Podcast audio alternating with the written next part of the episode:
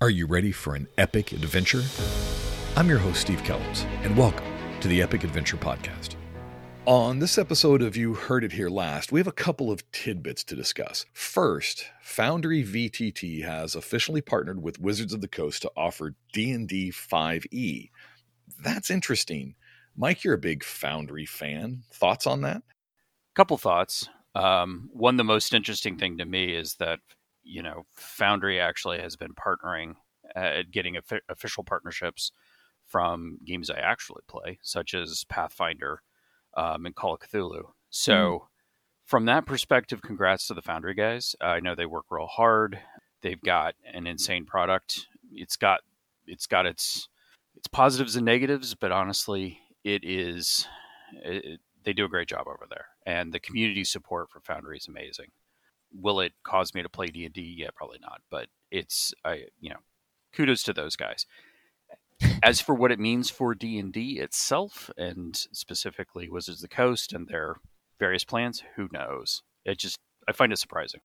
Well, I mean, it's interesting because D and D's been working so hard on their own virtual tabletop. They talked about how this supposedly looks great. They're ready for yeah. it to come out. It's right on the verge of of being launched, uh, at least in business sense then Foundry, a competitor for that, they're actually licensing them out to this competitor and allowing them to do some things with it too. That seems pretty strange to me. What about you, Christina? Yeah, it's not what I expected. Um, what it says to me is that D&D 1 is going to be a different system from 5e. So they're licensing the old system so they can still make some oh. kickbacks from 5e while the majority of people are going to be playing 1 i'm guessing they're going to be substantially or at least different enough that they can consider them two different products.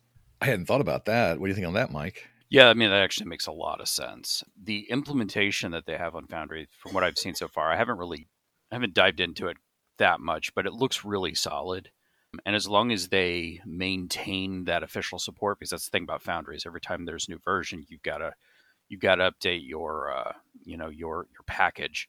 Um, as long as they maintain that official support, I could see a lot of 5e players continuing to play 5e on Foundry, but I don't expect that it's enough people that it's going to affect the you know D and D one player base in terms of like numbers or sales or anything like that. I think it's in their best interest to do this because it's clearly something that's going to go over well with the community and they need all the help they can get in that department. Yeah, I'd agree with that right now. Wizards of the Coast could help use all the help they can get. Now, the next piece of news, though, interesting is kind of going away from that a little bit, is that Joe Manganiello has been talking about, or at least alluding to, his new live action Dragonlance series for over a year now. He's been teasing it and talking about it at, at a low level, you know, secret program or secret uh, show that he's really producing, but everybody knew what it was. And then he comes out last week and announces that it is officially dead. That Hasbro has sold sold One Entertainment arm to Lionsgate. That Dragonlance is a part of that, and now the Dragonlance series is dead. Christina, were you a fan of Dragonlance? I never actually read Dragonlance.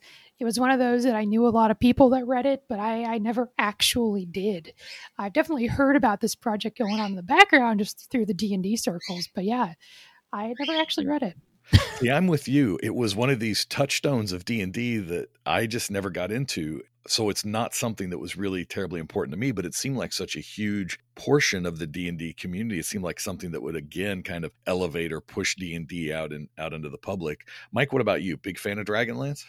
No, not really. I have you know extreme levels of uh, admiration and respect for Tracy Hickman and Margaret Weis, who and some of the other sort of old school fantasy authors who really helped make the D and D worlds what they were. But they're not my style. Like I've never liked any of the campaign worlds, with the occasional exception of Forgotten Realms for D and D. The fantasy is just so it's it's I don't know. It's a meme at this point, and uh, the worlds just absolutely drive me nuts. I hate them with intense passion. So not really my thing. Not really been following this particular story. I think this kind of spawned a whole new genre of fiction now. Progressive fantasy, I think, is what they call it now. That kind of has this uh, growing up or moving through very d&d like novels and i think that dragonlance kind of kicked that off and the excitement there was uh, you know palpable. You could really feel joe manganiello's excitement about this and i always think it's good to have showrunners that are really into the source material because you get some interesting things there so hearing it fall fall away on on that part is is a little bit sad but you know again i think there's going to be a lot of people are going to be upset by this but you know at the same time i'm not sure how it affects the overall uh, the overall gaming industry if you will. So there you have it a few things that uh, of course you definitely heard it here last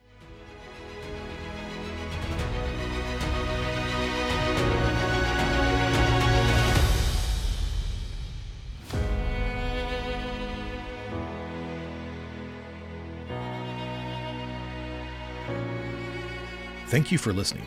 We hope you enjoyed the show as much as we enjoyed making it. Reach out and connect with us by going to oddfishgames.com. And don't forget, have an epic adventure.